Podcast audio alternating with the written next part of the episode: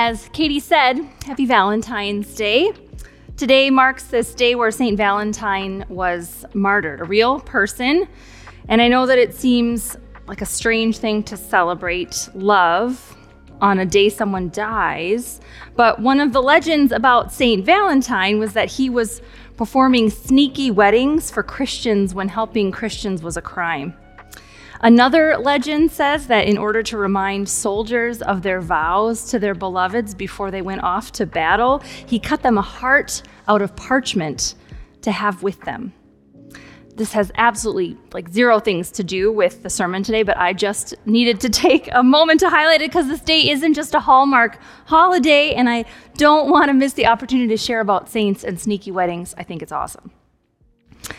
So, Lent begins this coming week, which means today is Transfiguration Sunday. It is the Sunday before Lent. Last year, I remember saying during Lent that it was the most Lenty Lent that had ever Lented. Do you remember this? It feels so long ago already. And here we are again. And while Ash Wednesday is important and I always appreciate it, like Pastor Chad said, I do love Lent as a season. I'm not sure if any of us really truly need a reminder of our mortality for 40 days, right? We don't need really 40 more days in the wilderness. I feel that. Uh, I'm pretty tired of the wilderness, if I'm being honest. And more than ever this year, I'd like to just skip straight from Transfiguration to Easter. Let's just stay up there. Please and thank you. God speaks from the clouds twice in the Gospel of Mark. Once at the baptism of Jesus, and once here on the mountaintop for Transfiguration Sunday. The first time the heavens were torn open, Mark says, and the voice of God proclaims to Jesus, You are my beloved. A word that was spoken to Jesus right before he sent into the wilderness and beyond. Almost like Jesus needed the reassurance of who he was before he went into the hard things. But today, here in this moment, we are on a mountaintop, and God appears in a great cloud and speaks not to Jesus, but to James and John and Peter. This is my son, God says, the beloved. Listen to him. Now, this happens as Jesus is neon white and surrounded by Elijah and Moses, who haven't been on earth alive in some time, so it seems like something out of a fever dream. And my favorite author and image painter and theologian, Barbara Brown Taylor, retells the story as only she can, so I'd like to read you a little bit of that today. She says, It starts with a long climb up a windy mountain in the fading light of day, hunting for a strong place to pray. No talking for once, no wall of words between you and the others, just breathing. Sit down. You are here to pray, so get on with it. Pray until you are weighed down with sleep. Pray until it is dark enough to see the light through your eyelids where light should not be. You don't really want to open your eyes to see where the light is coming from, but you kind of do. But you don't. And then you look. And there he is, someone whom you thought you knew really well, standing there, pulsing with light, leaking light everywhere, face like a flame, clothes dazzling white. And then, as that, if that weren't enough, two other people are there with him, all of them standing in that same bright light. Who are they? It can't be Moses, Elijah, dead men come back to life. God's own glory lighting up the night. Now they're leaving. Now Peter's saying something. Tents. We need tents. He thinks we're on Sinai. Someone should tell him we're not on Sinai. Now there's a cloud coming in fast that is way more than weather, a terrifying cloud that is also alive, covering everything up. And a voice from the cloud lifts the hairs on the back of your neck. Fear so fast and primitive, you're bristling like a dog. What's it saying? Not listen to me, but listen to him, the Son, the beloved. Listen to what? He's not saying anything, he's shining. Or at least he was, because now he's not. Now it's over. Now what? If you've ever had something that remotely weird happen to you, you know why Peter, James, and John were relieved when Jesus told them to keep what had happened to themselves. She's so wonderful. So, what's the point then of the story? I mean, they obviously do not keep it to themselves, right? How could you, really? I imagine between the three of them, they may have started in whispers saying, Hey, do you remember when we were up on the mountain praying and Jesus started shining? Do you remember that like I remember that? That, that really happened, right? There are many interpretations of this story. Many sermons have been preached on this story. A lot of people doing just what we are do- doing today, trying to understand what had happened and why. Here's one example. There is a lot of very interesting, I am nerding out on this because I think it's super interesting, but scholarly interpretation about the presence of Elijah and Moses on that mountain with Jesus. This is a theory that says, you know, Elijah is representative of the prophets and Moses represents the law. And when God tells the three disciples present to listen to Jesus, God is saying Jesus is above the law and the prophets. That's so interesting. And I, I really think it's awesome, and I could spend a whole day talking about it, but I don't actually think it's the point of this story. Sure, there may be a deeper meaning there, but I wonder if this story is just an experience of God that happens. I think the words of God here mirroring the words spoken at Jesus' baptism, but in a new place and to a different audience are where we find the meaning of this story today. See, Jesus heard the words of love spoken to him, words of God, naming and claiming him before the days in the wilderness. They sustained him. They helped him remain faithful even during difficult days, even during temptation. And James and John and Peter heard these words about Jesus before heading down the mountain and setting off with him towards Jerusalem. They did not know it, but there were hard days ahead. And when hard, bad days happen, it's easy to doubt what we have seen and heard.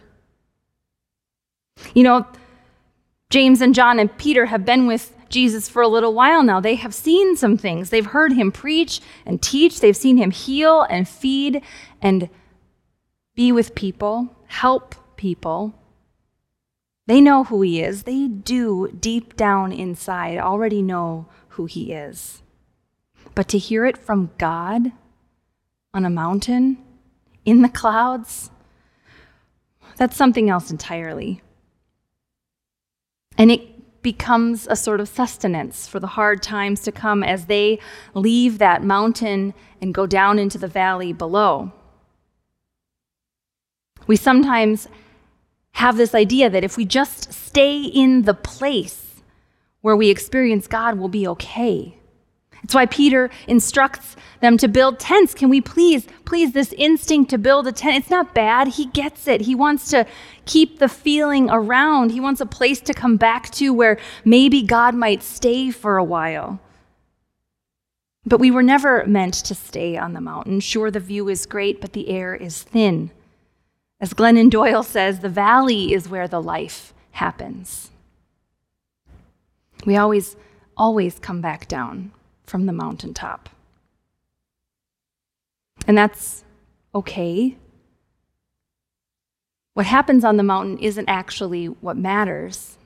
What matters is what we bring down the mountain with us this promise, this reminder. I think we sometimes assume that we have these experiences of God wherever they might happen. We call them mountaintop experiences, even if you're not on an actual mountain when they happen. And we come, we'll come down this mountain, we'll leave this experience of God, and we'll be some new theological genius, right? We'll have all the answers, no more doubt. We're not going to have a single difficult day, no more struggles. It's just going to slide right off of you like the mountaintop coated you with some sort of spiritual Teflon. But it's not how it works. We come down the mountain to the valley where life is, and honestly, life kind of sucks. At the end of our hike, with our blistered feet and our tired bodies, we sit down by the river. And it is there in that moment of rest and exhaustion we remember what we heard. This is my son. Listen to him. Listen to him. This is more than an experience of God that sustains us until our next one. It's a reminder that Jesus is giving us a path to follow despite the challenges that come our way. So Jesus walks down this same mountain, and what does he do?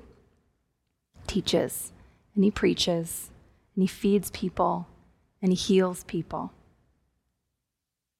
Listen to him, God says.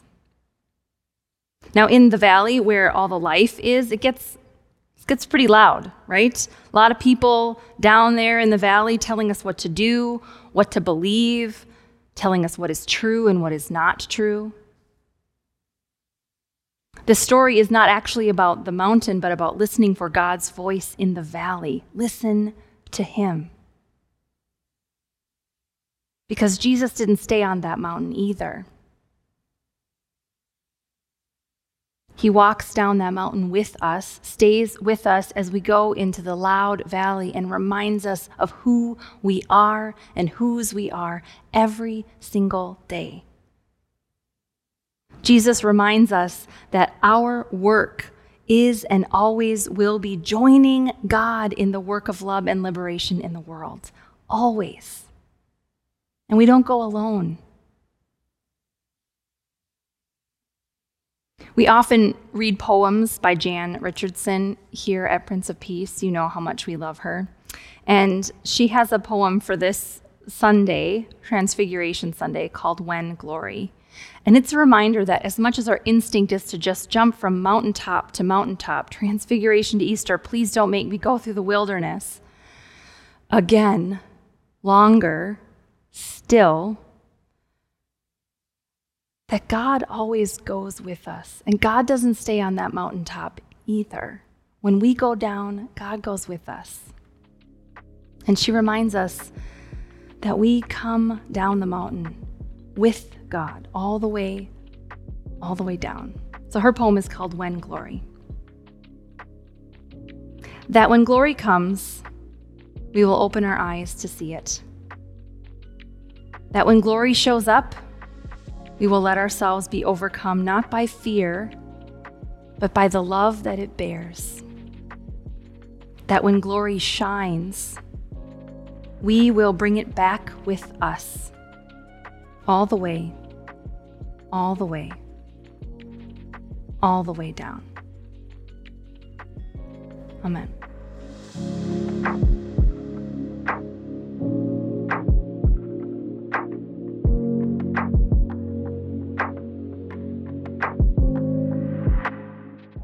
So, as we celebrate the Transfiguration on this Sunday, the, the need that Peter expresses so clearly to stay there, just can we just stay here? I feel that so deeply this year that I don't want to go down into the valley. I see what's down here where the life is. It kind of sucks right now. I don't want to go back into the wilderness. I don't want to be here. I'd like to just stay up here where the view is beautiful and Jesus is all shiny. I get that instinct so strongly, and yet the song that Paul sang for us, where he said, With love going before you and these people by your side. This is what it means to walk down the mountain together, that we go into the valley, into life where it's not easy and it's not simple and things are hard and challenging and we struggle. But we are reminded that God goes with us and we only need to listen to the words that have been spoken over us. You are loved and you do not go alone. So do we together today walk down this mountain as we go in peace to love and serve the Lord.